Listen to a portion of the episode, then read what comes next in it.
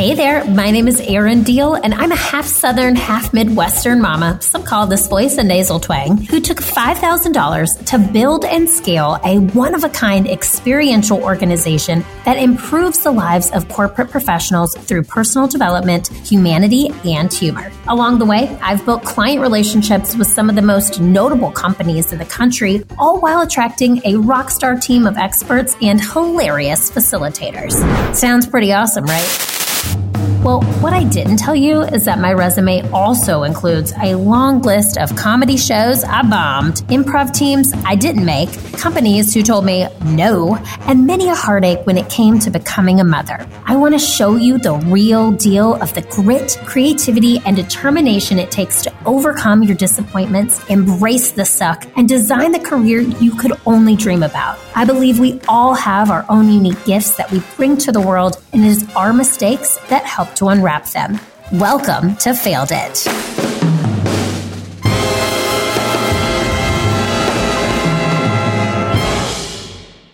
All right, welcome to the Failed It podcast, the podcast that reminds you you have to fail in order to improve. I'm Erin Diehl, the founder of Improve It and your host.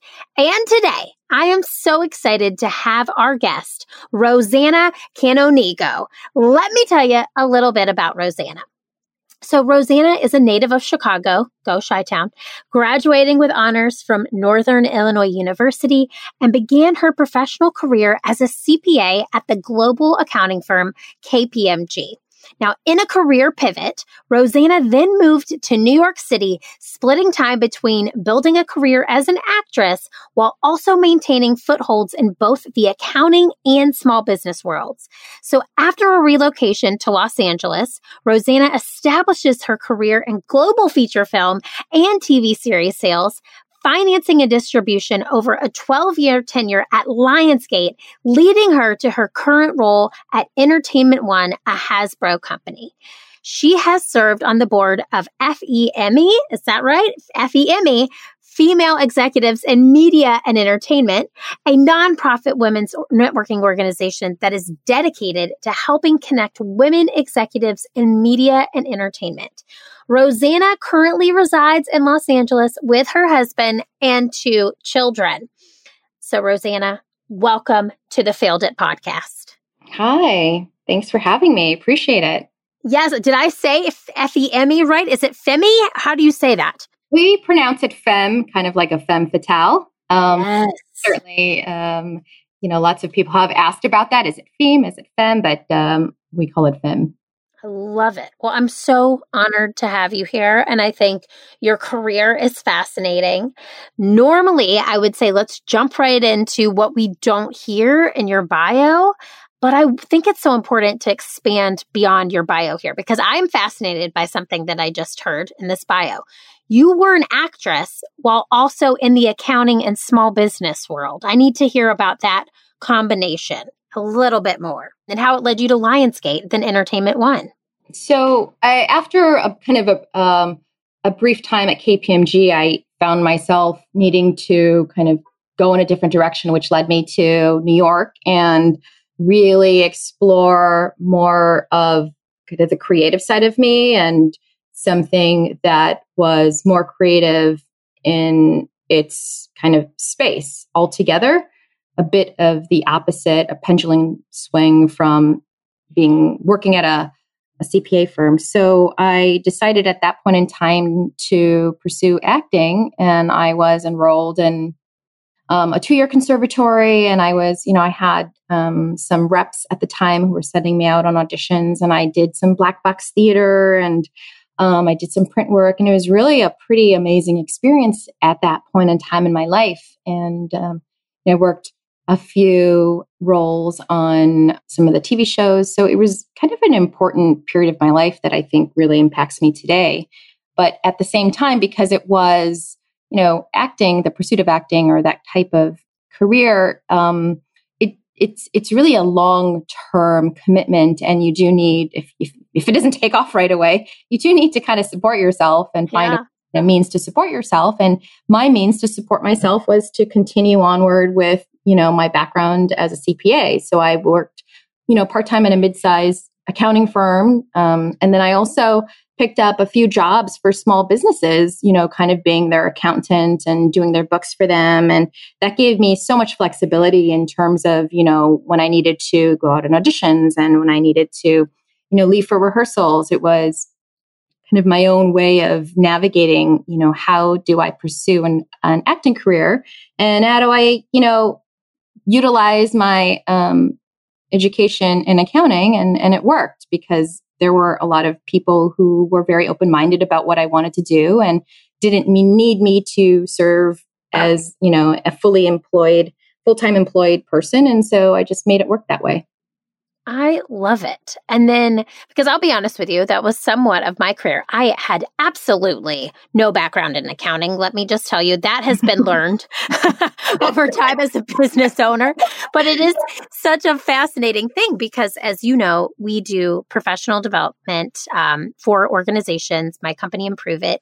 We use improv comedy to train on soft skills. So we work with all different types of people from accounting firms to um, creative right? And so a lot of times when co- accounting firms specifically ask us, well, will this resonate? Will this work with my team?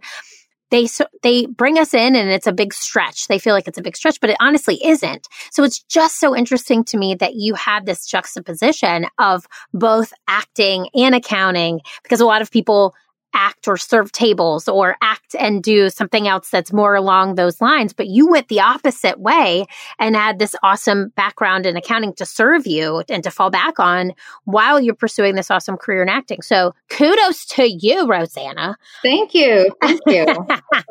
Wish I had a more practical backup plan. It does make people cock their heads, you know, especially at that time. It was a very kind of weird left brain, right, right brain kind of endeavor. Um, and, you know, I don't think a lot of people necessarily knew what that was or saw it, but certainly that was my road. So I just, you know, I just took it. That is amazing. So then you relocated to LA after this this world in New York between acting and accounting. Right. And then you reestablish your career um, in a global feature film and TV series sales. And you did this at Lionsgate. You worked there for 12 years. So I want you in this time period, and maybe you can even back it up for me, but it seems like going from one coast to the other coast, moving across the United States, having gone from this acting world and accounting world into this huge company, Lionsgate, that was a big jump for you. I'm wondering if there were any things that happened or any stories along the way that would contribute to what we like to call your failure resume. And, uh, you know, this is the Failed It podcast. So we're going to get into those failures a little bit. So is there anything along that route that you can tell us about your failure resume? Because our audience is primarily leaders and organizations we also have people who are in the comedy world who listen to us as well. So I think this is, you're a very interesting person to understand how you got where you are. So I would love to hear some of the failure resume stories that happened during this time.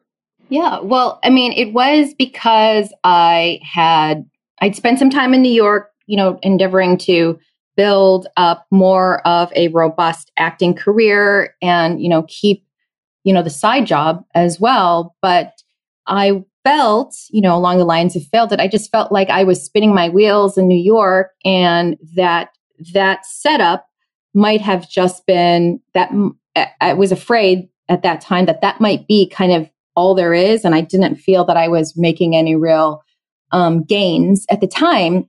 And so I think when you are, you know, a comic or an actor or a director, when you're in the, the the field of entertainment and creation, you have to explore different environments and different territories. And that's where I was. And I thought that I was coming to a close um, in New York. And I really had to find out if there was something that was going to happen for me in LA. And so, you know, on one hand, I felt that, you know, it wasn't really working in New York. But on the other hand, that made me think that well, if this isn't working in New York, where might it work? And, you know, I was headed off to LA. Um, uh, and on that note as well, like my personally, there was a growing kind of relationship that was working to support me as well to go out to LA. So it was just a jump that I felt like I needed to do. And I personality wise, um, don't, I don't have too much resistance to kind of finding and jumping into that new opportunity is kind of you read in my my background is I get very inspired by something new and that I feel like I can do and I'm very inspired by. So kind of relocating to Los Angeles felt like a new opportunity to really explore and jump into. Hmm. Mm-hmm. And I think too, how long was it once you got to LA? So when you left New York, did you have this position with Lionsgate set up, or when you was that when you got to LA, you found that position and and sort of went right into it? Yeah, so no, I did not have that that position at all. What happened was I went to LA and I um I tried to recreate a similar setup in LA than um as I had in New York, where I was um trying to pursue acting. I, I found an agent. I, I had representation, and I was working a bunch of um, different jobs for small businesses. I didn't have um, kind of a, a heavier set mid-sized accounting firm that I had in New York as I did in LA. So it was much more piecemeal. And I did that, I would say, for maybe one to two years and found that it was you know, exhausting. mm-hmm, mm-hmm. It's very big and you have to drive everywhere. There's a, a much bigger commitment to commuting. And unfortunately, I found myself in LA without the black box theater satisfaction. There, that had kind of gone away. There wasn't as big a community that I had found. Um, the roles that I was going out for, unfortunately, just weren't kind of making me feel very satisfied or very happy. So I think when I had found a temp job um, at a smaller company, it wasn't quite Lionsgate yet, but it they they did need me not quite full time, but more than just a few hours here and there. I took that to help kind of support what I needed to do at the time, and it was a small business. It was like thirty some people at the time, but uh, it was a really good community of people and colleagues that were very focused and very passionate about um, movie making. And I got swept up in that. And I just kind of picked up the, the business from there. And the love or the pursuit of acting really kind of started to just fall by the wayside because I, my attention and my focus and my inspiration was just focused elsewhere. And then that company was bought out by Lionsgate. And from there, my career trajectory on Lionsgate just kept moving forward and moving forward and moving forward. And a lot of those people that I actually started with 12 years ago are actually, you know, still there and I still maintain really good contacts with them. That is awesome. And so so interesting because every path is different and what path you thought you were going to LA for quickly turned and that's that's just a lesson in life for everyone to even think about right there is that you think you're going one way. There is no straight line. We had a guest on our show recently who said that there is no straight line. So you zigged and zagged, and now it's gotten you to this really great place. So, yeah, absolutely. Yeah, I want to talk about in that in that space of starting your career in LA and even as an actor. Let's talk New York then LA. Because I used to audition all the time, Rosanna. Oh yeah. my God. I was like, you know, let me buy myself a lottery ticket after every audition because it's like playing the lottery and you hear no so much more than you hear yes. So, do you think that that acting experience that you had in New York and, you know, back even when you got all of these roles in New York, the Black Box Theater, do you think that the rejection? Because I'm assuming there was some rejection. You didn't. Oh, there was quite a bit. Can you tell us a, a little bit about that life and then how that's helped you now where you're at today? And we'll get to Entertainment One in just a minute, but how that rejection helps set you up for success at Lionsgate. I 100% believe that a lot of those rejections and that you know m- me knowing exactly what i wanted and not getting it and you know, having to try to get, try to push for it and push for it and push for it. And now having a kind of a long time since then to reflect on what I got out of it, I absolutely think that that experience in my life 100% impacted where I am today because I had to be incredibly resilient. I mean, it's like you, everybody says no, you're, you're not right for whatever reason. And you just can't get your head around it. Like you feel like you're right. And why can't you do this? And you know, why isn't this working for me? Why can't I do this? And, and you feel incredibly capable and you want to be given the opportunity, but you're not. And, um, and then when you are given that opportunity, it feels so incredibly short lived and it doesn't feel like it really affected anything. And in those moments, it doesn't feel like you're making any real gains. But now, um, you know, taking stock of where I am today, that definitely was incredibly character building. really character building. Um, and it also kind of, you know, the, some of those, how that shapes you and being resilient and just understanding that the no really for that moment or that point in time in life may not be serving you in that moment, but maybe serving you in the long term. I think that's definitely something at that point in time in my life I never would have seen and never would have thought of. But it absolutely affects me today, as well as the pursuit of acting, because that art and that skill itself has its own values that I, I 100% use today, um, that I, I fall back on. Um, the soft skills that you talk about and kind of reading the room and reading behaviors, I feel like it's, you know, something that I have grown and the core um, building blocks of those started when I was like, you know, in school and trying to, you know, hone in on those skills and try to kind of build a character and, and understand stories. And I, I use, I use a lot of that today. Oh, I love it. That's, I mean, I know somebody who's built a business on it. You know what I mean? Um, so, so, let me ask you this. have you ever done improv, by the way? Wanted to know that. Was that a part of the acting? Yeah, yeah, yeah. Yeah, part of the um, two year conservatory program did include improv. So, you know, they were very kind of the basic level. And then when I came out to LA, I took, you know, a couple improv classes. So I have a kind of a very rudimentary introduction to improv. I know can get really sophisticated and, you know, you can be, you, that skill and that muscle can be really honed in, but I have a very, let's say, basic, basic level of improv in me. That's, hey, Basic is great. Basic is better than a lot of people, Rosanna. Okay. Um, but let me tell you th- or say this to that point. I, I grew up acting and dancing myself. I was terrified of improvisation, by the way. I mean, to the point where I would get like the sweaty armpits. Like my clothes would be drenched when I would force myself to go to classes. And it just became almost like exposure therapy because as an actor, you're so used, and as a dancer, quite honestly, you're so used to a script or choreography. When that's taken away from you, for me, it was terrifying. So I'm, I have grown this muscle myself. Trust me, I know, and I have now leaned into it, but I know coming from acting a lot of times really theatrical actors or tr- classically trained actors have a really hard time with improv because going off script is sometimes terrifying. And that's really what, you know, you did. If I'm even putting this back into context of your life, you went off script with your career and you said, I'm going to Lionsgate. I'm going full, this accounting degree has taken me places, people. Um, and you found this new script for you and you you stayed at Lionsgate. You were there for 12 years. You said you've still got some really great relationships there, which is so exciting.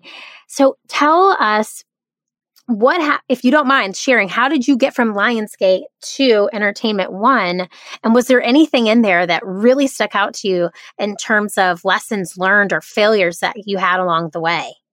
Yeah, I'll answer that, but I do want to just add to kind of your comment of being terrified of improv. I do want to add that I 100% know what you mean because when I first started really committing to that conservatory program in the improv class, I came from a background where you, I studied accounting and I studied to be a CPA and there, that's, it's incredible. It can be incredibly binary in its approach.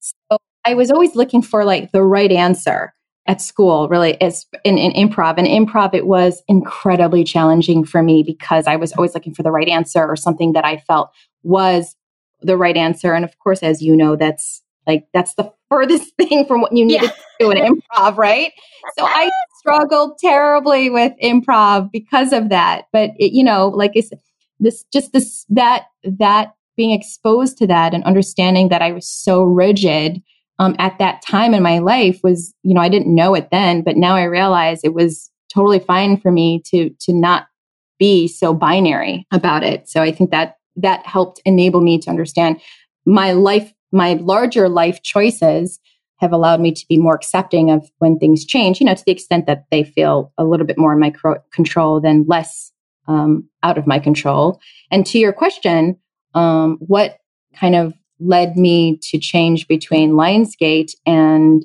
Entertainment One?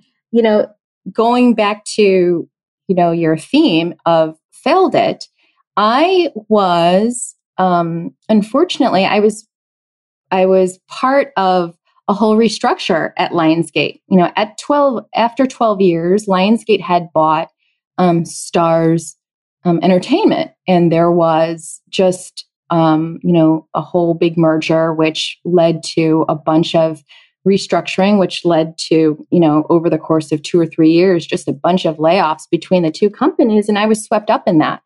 And it was, it was terrifying because I had done so well at Lionsgate. I had I had this really rock star, solid community of people that I was there, and it had really been very impactful in my career in entertainment. And so, thinking that I would have to, and knowing that I would have to leave Lionsgate because they they gave me notice, it wasn't sudden, so they were incredibly kind. Knowing that I would have to go and find a new place and a, a new way to work and a whole new community, it was really, really terrifying. Um, and I decided for myself because I had been there for so long and I didn't really know where I wanted to go and what would be right. I took some time off um, to focus on family as well. I had by then very two small kids. Um, and I decided that I wanted to just take a moment to take a breath, take stock of everything, spend time with my family, and gear up momentum to kind of go into something that I wanted to do um, and not do something out of a reflex and out of a panic. And, you know, some days were better than others, if I if I'm honest. You know, there's yeah. moments of panic where you wake up and I'm like, oh my God, what am I doing? This is, you know, this is really scary. And then there are other moments where, you know, I tried to be very thoughtful about, you know, who I was meeting with and researching companies and um, it took a long time and it you know if anybody's following in the entertainment world there was so much um, change in the most recent years that i actually was very scared that i had waited a little too long to figure out what i wanted to do and where i wanted to go because the uh, entertainment world was retracting in, in a certain sense because of consolidations and a change of um, audience behavior. But i did end up knowing somebody at Entertainment One when a role had opened up and I chased that role. I really like called everybody that I knew and really, um, you know, went in for it. And I got that role and I was, you know, very excited ab- about getting it. So I think the, you know, my endeavor from Lionsgate to, en- to Entertainment One wasn't something that I knew I was going to do. It was something that I discovered um, after quite a bit of processing and after a bit of soul searching and, you know, something to be said about timing and opportunity and, and, you know, having friends and community people to kind of also rally behind you when you really want something. So um, I was really very grateful for all of those things coming into, into place at the right time. Sure. Hey, Failed It fam. Are you a leader for a small or large team that's stuck working from home? Are you missing the in office happy hours or training sessions that allow people to interact and get to know each other? Are you sick of staring at a spreadsheet and you want something that will not only enhance team morale but also build soft skills? Then Improve It has your back we've pivoted all 11 of our in person soft skill training workshops to this virtual environment. Using Zoom, we'll create a memorable hour and a half experience that can train your team on things like effective communication, leadership, thinking quickly on your feet, presentation skills, and networking all in this virtual environment.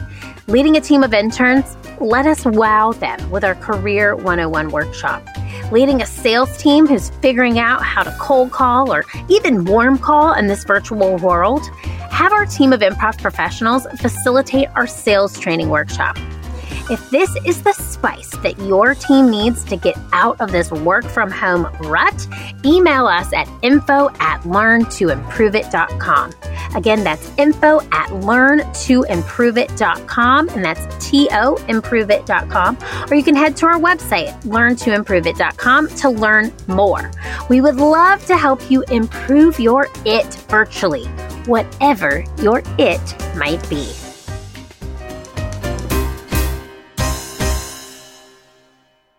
Just so I can give our audience an understanding of where you were at at Lionsgate, I'm going to, th- your title wasn't in your bio. Um, you were the VP of International Strategic Content Planning and Sales Operations at Lionsgate. That's right. Yeah. That was your title. That's a big title, Rosanna. Okay. And then now you're the director of US sales and distribution for film and television content at Entertainment One. That's your current title. Is that right? That's correct. Yeah. Okay. So you're doing big things here. All right. I'm really, I mean, wow. And the timing that you took in between, what was the time? What was the amount of time between Lionsgate and Entertainment One? And I'm asking this because I know there's a lot of listeners out there who think there's, you know, the world ends. I know that yeah. a lot of people during this pandemic have lost jobs, right? Yeah, Things have yeah, shifted. Um, so what period of time was that between Lionsgate and Entertainment One. And really, in those moments, are there things or lessons that you learned? I know you mentioned you really had to soul search, but could you kind of, if if you're talking to somebody right now who wants to know how do I find the perfect job like you found at Entertainment One after a setback, what would you say? Well, I think it's going to be a whole collection of different moving parts. Um, I, I so the let me answer your first question. First, the the amount of time between Lionsgate and, and Entertainment One was about eighteen months, and um, that does seem like a long time. But I want to give more context to that and say, like, I took about six months right after Lionsgate to just not do anything you know take some time spend spend time with friends learn to cook go exercise you know those those types of things about like self-care that i felt like i really um, didn't prioritize at lionsgate especially towards the end. Um, and I, I prioritized that for the first six months. And during those first six months some very major things happened. So i went i decided to take those first six months because i was very confident. I felt very good about where i was at lionsgate and that i had I had rallied up quite a bit of experience, and Lionsgate is is a great place to get experience because it's it's kind of right in between. It's, it's considered a mini major, whereby you you know you're not quite the likes of the studios like Disney or NBC, but you're pretty large. You're not a small company, so I felt like I had I could pivot either up to kind of the um, studio levels, or I could pivot up to um, um, a more senior level at a smaller, you know, production company, say less than 100 people or, or something like that. So I felt very confident. And so I thought, yeah, I'm going to take six months. And what happened in that six months was these major mergers happened. Um, Disney bought out Fox. Um, NBC bought out Sky. The um, AT&T buyout of Warner Media finally closed. And what that did in that six months while I was, you know, t- doing a lot of self care and taking time off was it froze so many roles. And all these big companies large and small were rethinking what do they need while the whole marketplace is contracting? And they were there was a lot of hiring freezes. There was a lot of reevaluating what the roles were. And the role that i was doing which was you know strategic planning and kind of distribution was really up in the air about you know it's priority because the SVOD platforms, these standalone SVOD platforms were really becoming a priority uh, versus, you know, selling out to third party. And so once I realized after I took my six months, once I started, you know, reaching out to people and I started to realize that the market had changed significantly in that six months that I had kind of, you know, stepped away, I felt very nervous and felt very scared because the prospects that when I took stock of it were starkly different from when I kind of re-entered to say like, okay, I'm ready to get back in. And I was, you know, very scared. And um, I was pretty resilient in this, in the fact that I really did diligently just keep asking to meet with people and asking people about their companies and asking people about their culture and just let people know that I'm looking for work. I also never never let go of the fact that I really needed to continue to prioritize myself. Like it, as scary as that was, I really still kept that part of me up because it really did keep that part of me optimistic because I was, you know, getting nervous about where where was I going to land and where did I want to go or was I going to have to, you know, um here's here's a thought. I thought for a moment and I did some reevaluations would I have to revert back to my career kind of as a CPA, which to me felt like a step back because I had moved away from that world, but I could do it. And, you know, I wasn't sure that the jobs that I wanted to do in um, sales and distribution were out there for me. So I, you know, I, I kept toying with maybe taking an, an accounting job in the meantime, um, just to make sure that I have some, you know, money coming in. I had a family to help support and people are always afraid that the more time that passes, the more difficult the job will be for you because people will wonder why you're you've been out for so long. Um, and you know those things really can add up and make make it feel incredibly scary. But I did, you know, I just kept asking people for coffee, or I kept my nose to the ground about you know what those roles were i uh, i did apply for roles that i felt that i was completely right for and roles that i felt like i wasn't completely right for because kind of that auditioning process, you know, in New York made me feel like, you know what? I just got to go out and I just got to be talking to people. And I just, it's my audition process. I just got to keep doing the audition process for the role that I want. And then when I know that there's something out there, then I'll really, really kind of put a full core press on it. And so I almost, you know, took a couple jobs in accounting just to, you know, make ends meet, which I think is not a bad road to take. I was lucky enough and fortunate enough to feel like I'm still just going to continue to weather the storm and I'm just going to still hold out for kind of the job that I am looking for, which was, you know, a continued role in um, closing and negotiating deals for films and TV series, you know, and I got it here in the US. Whereas, you know, at Lionsgate, a lot of that was internationally based. And um, just meeting with people in the community that are in this space and just saying you, you know, you're still out there, you just want to know what they're doing and what the the companies are doing and having something that is yours, meaning like I still, you know, took the opportunity to do a lot of self-care, prioritize my family, hang out with friends, go on, you know, trips. I still really made that something that was positive in my life and, you know, inspired me. So it didn't feel like everything was down when I didn't get some of the roles that I really wanted, those setbacks, views that didn't work out because um, I didn't want to make or create a narrative for myself that everything was hanging on just that next position. Um, and so when this opportunity came up at E1, yeah, I, I, I, had a lot of people that I had already that had already known that I was out and looking, and I had the right skill set for it. And, you know, I just went in and I really kind of fought for it and I got it. And um very happy that I did hold out for it. And also because I continue, I did keep up that self care and, you know, prioritizing my family. It's much easier for me to, not that it's easy, but I'm saying it's easier for me to, to come to work and say, this is a priority for me because I never let it not become a priority for me. And so that daily balance of like going all in at work, but also maintaining all in for home and, you know, making sure that I, me personally feels happy. It's still like an everyday juggle, but I do feel because I went into it knowing that, you know, family is a big part of who I am. When I come to the table, it was a lot easier narrative for me to come in and say, this is who I am as a person. And this is what I can bring to you as a company.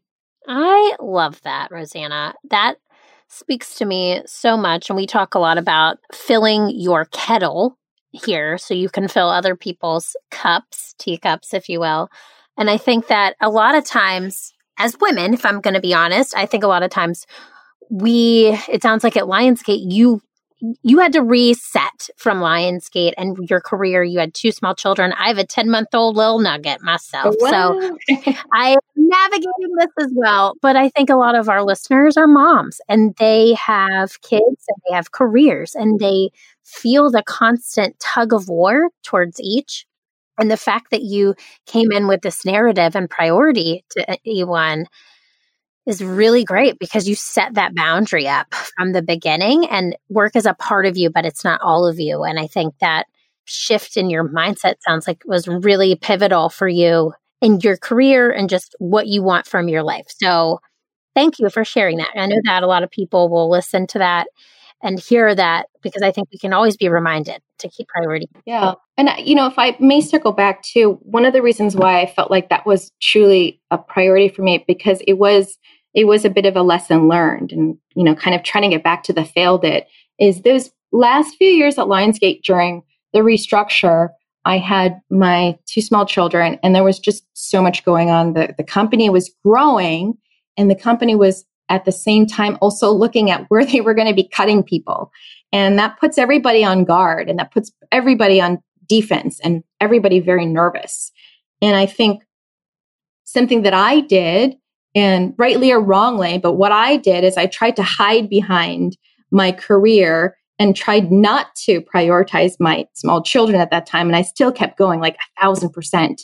You know, I was in early. I was still making a lot of early international calls and staying pretty late and really getting pretty exhausted and, and also a growing guilt and resentment of not being um, a part of my family the way I wanted to be, the way I be happy and be fully present.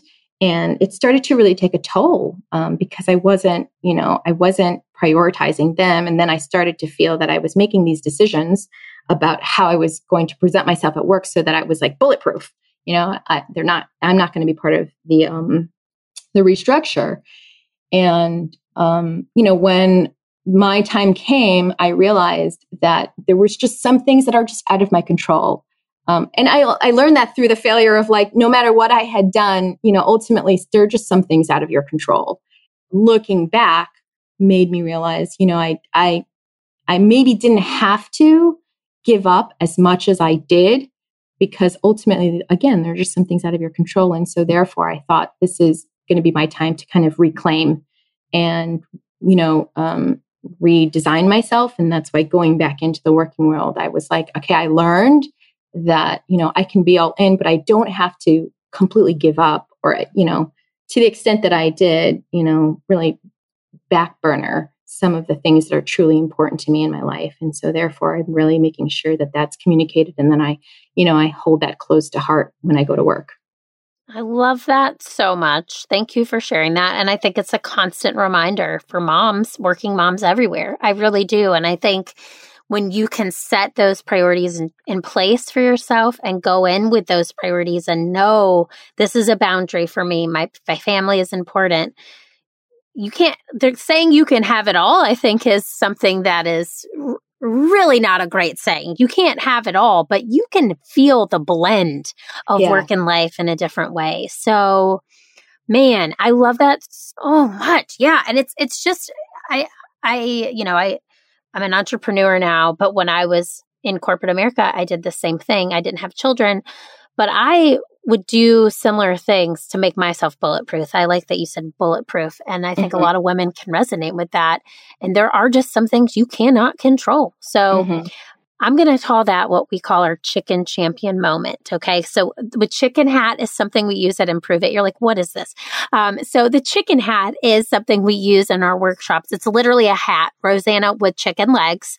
We use it as a tool to get people comfortable with the uncomfortable and I think if I'm listening to your failure resume, essentially your most important lesson that you learned by becoming comfortable with the uncomfortable is don't lose sight of the priorities. Would you say that would be true? Your most important lesson is just know that there's things that you need to prioritize and know that some things are out of your control. But as long as you have what's important to you and what you value in check, that's what's most important. Yeah, I think it's two pronged, right? I, I think you nailed it. It's don't lose sight of the priorities, and you cannot control everything. You just can't. And I think for me, that's the those two big those are the two big factors that allow me to to try not to panic because there yeah. are moments of panic, right?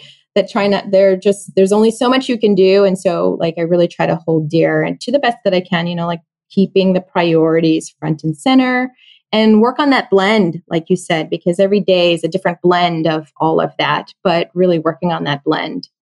Oh, I love it so much. Okay, so I want to I want to ask you three things. If you could share three action items, just really quick, like one sentence answers for each item. If you could share three action items for our audience to improve themselves based on learning from your gifts. Because in improv, we say there are no mistakes or no failures. There are only gifts. So I'm going to call all the things we talked about your gifts.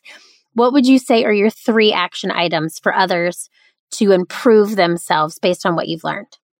I would say the gifts from my own life would be to try to live with no regret um, so, like when you make decisions, try to think ahead to say, will I regret not doing this? You know, um, as a way to motivate yourself to do something that might be scary. So, try to live in the like, I don't want to live with regrets. And another gift is what you might be 100% committed to do and it feels like it might be failing might be serving you longer like in your your longer story it might actually be part of the overall story. So you'll take it with you is the next gift, I would say. if I'm going to keep it short and sweet. And I guess the third one is you just, you won't know unless you try, right? Yeah. You got to try it. In, and if you don't try it, you just won't know. And for, that's something for me, I, um, it's i guess it's along the lines of the no regrets right? Like i can't I, I don't feel like i could personally walk away from something without trying it if it was something that i really felt that i wanted to um, experience in my life. So hopefully that mm, i love those. Okay those are good. Those are three. I love those three and i know our audience will love them as well. Rosanna what would you do if you knew that you could not fail?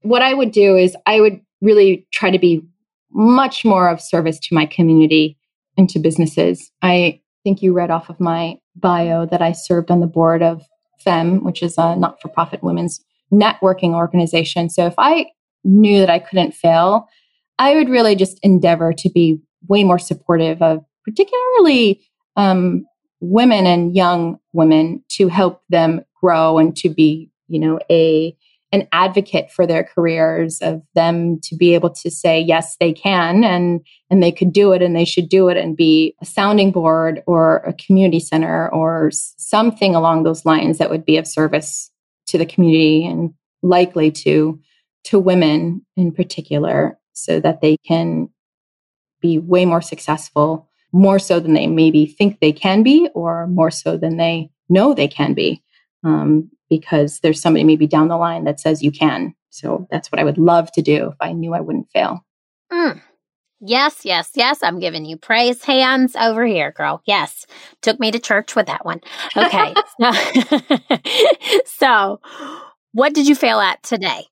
It's it's two o'clock in the afternoon, almost Eastern time. I'm coming to you in Eastern time. What did you fail at today? I failed at as much as I was saying, oh, I prioritized myself. Today I was supposed to go and exercise in the morning or go for a walk. I'm trying to do that. And that's a hard one for me. Even though I'm at home, we're all quarantined at home. It's like I, I, really need to go get, you know, I'm stuck in the computer and on calls, you know, pretty much daily. And I, I know I need to get more exercise. And um, I try to do it in the morning and I failed at that this morning. That's okay. There's tomorrow. I have to try again tomorrow. That's what I always say. There's tomorrow. Oh, okay. Well, here's this lightning round we like to call fail yeah. This is a surprise to you. Okay. This is a little bit of improv, a little bit of thinking quickly on your feet. So I'm going to ask you a series of questions and I just want you to respond as fast as you can with only one word answers. So know that you cannot fail here. But if you say more than one word uh, answers, I'm going to respond with a fail. Yeah. Okay. So this is going to be quick. All right. You ready? Rosanna, are right. you ready? I, I guess so. Let's do it. Yes. Okay. One word to describe your early career. Exhilarating. One word to describe where you're currently at in your career. Perfect. One word to describe your future self. Grateful. okay. One word to describe your favorite boss. Inspirational. One word to describe your least favorite boss. Evil. one word to describe your management style. Fun. And one word to describe this interview. Fun. Yes. All right, Rosanna, I'm clapping for you. These are golf claps all around. Yes. Thank you. Okay. Thank you. Thank you. Now, I know, is there anywhere else we can find you other than LinkedIn? We'll put the link to your LinkedIn in the show notes in case people want to see your background. Anywhere else we can find you or anything you want to promote? No, I think the LinkedIn is fine. I mean, I have my, you know, like everybody else, I have my Facebook and Instagram pages, but those are just, those are for fun. You know, you'll yeah. see my family uh, you'll see, you know, things that I'm doing day to day, just kind of fun areas. But if you, you know, have any interest on what I'm doing um, for work wise, career wise, then, you know, you could always uh, check out my LinkedIn page. I love it. Well, Rosanna, thank you so much. And I just want to say thanks so much to everyone who tuned in. And if you enjoyed today's episode, we would love for you to take a screenshot of you listening to it, tag us on Instagram at Learn to Improve It using the hashtag failed it podcast. So, Rosanna, like I said, you're an all star. Thank you so much for being here. You have been a breath of fresh air. I know so many women listening to this are going to relate, and we are just so honored to have had you on this show. So thank you.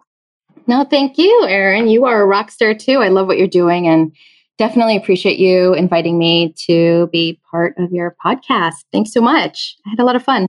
Thank you. Hey, friends, thanks for tuning in to Failed It. I'm so happy you're along for the ride. And if you enjoyed today's show, head on over to iTunes to rate and subscribe so you never miss an episode. New episodes drop every Wednesday. I'll see you next week, but want to leave you with this thought What will you fail at today, and how will that help your future successful self? Think about it. I'm proud of you, and you are totally failing it. See you next time.